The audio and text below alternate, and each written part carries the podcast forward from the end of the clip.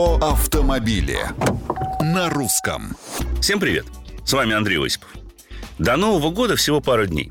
Если бы меня попросили кратко охарактеризовать автомобильные итоги уходящего 21-го, я бы обошелся одним словом, которое произносить по радио не следует.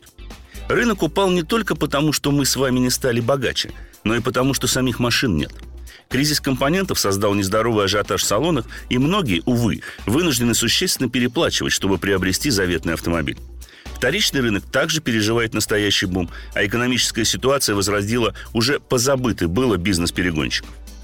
Ужесточились наказания за нарушение некоторых правил дорожного движения. Появилось немало новых составов, вроде агрессивного вождения или штрафа за неоплату проезда по платной дороге. И все больше нарушений фиксируется камерами, которые в свою очередь встречаются все чаще. Ждем очередной рекордной статистики по количеству штрафных постановлений. Однако есть и положительные моменты.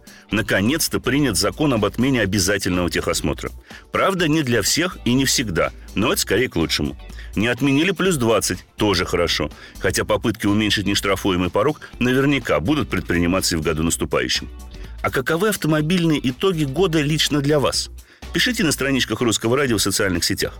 А я уже завтра расскажу о том, что год грядущий нам готовит. Это был Осипов про автомобили на русском.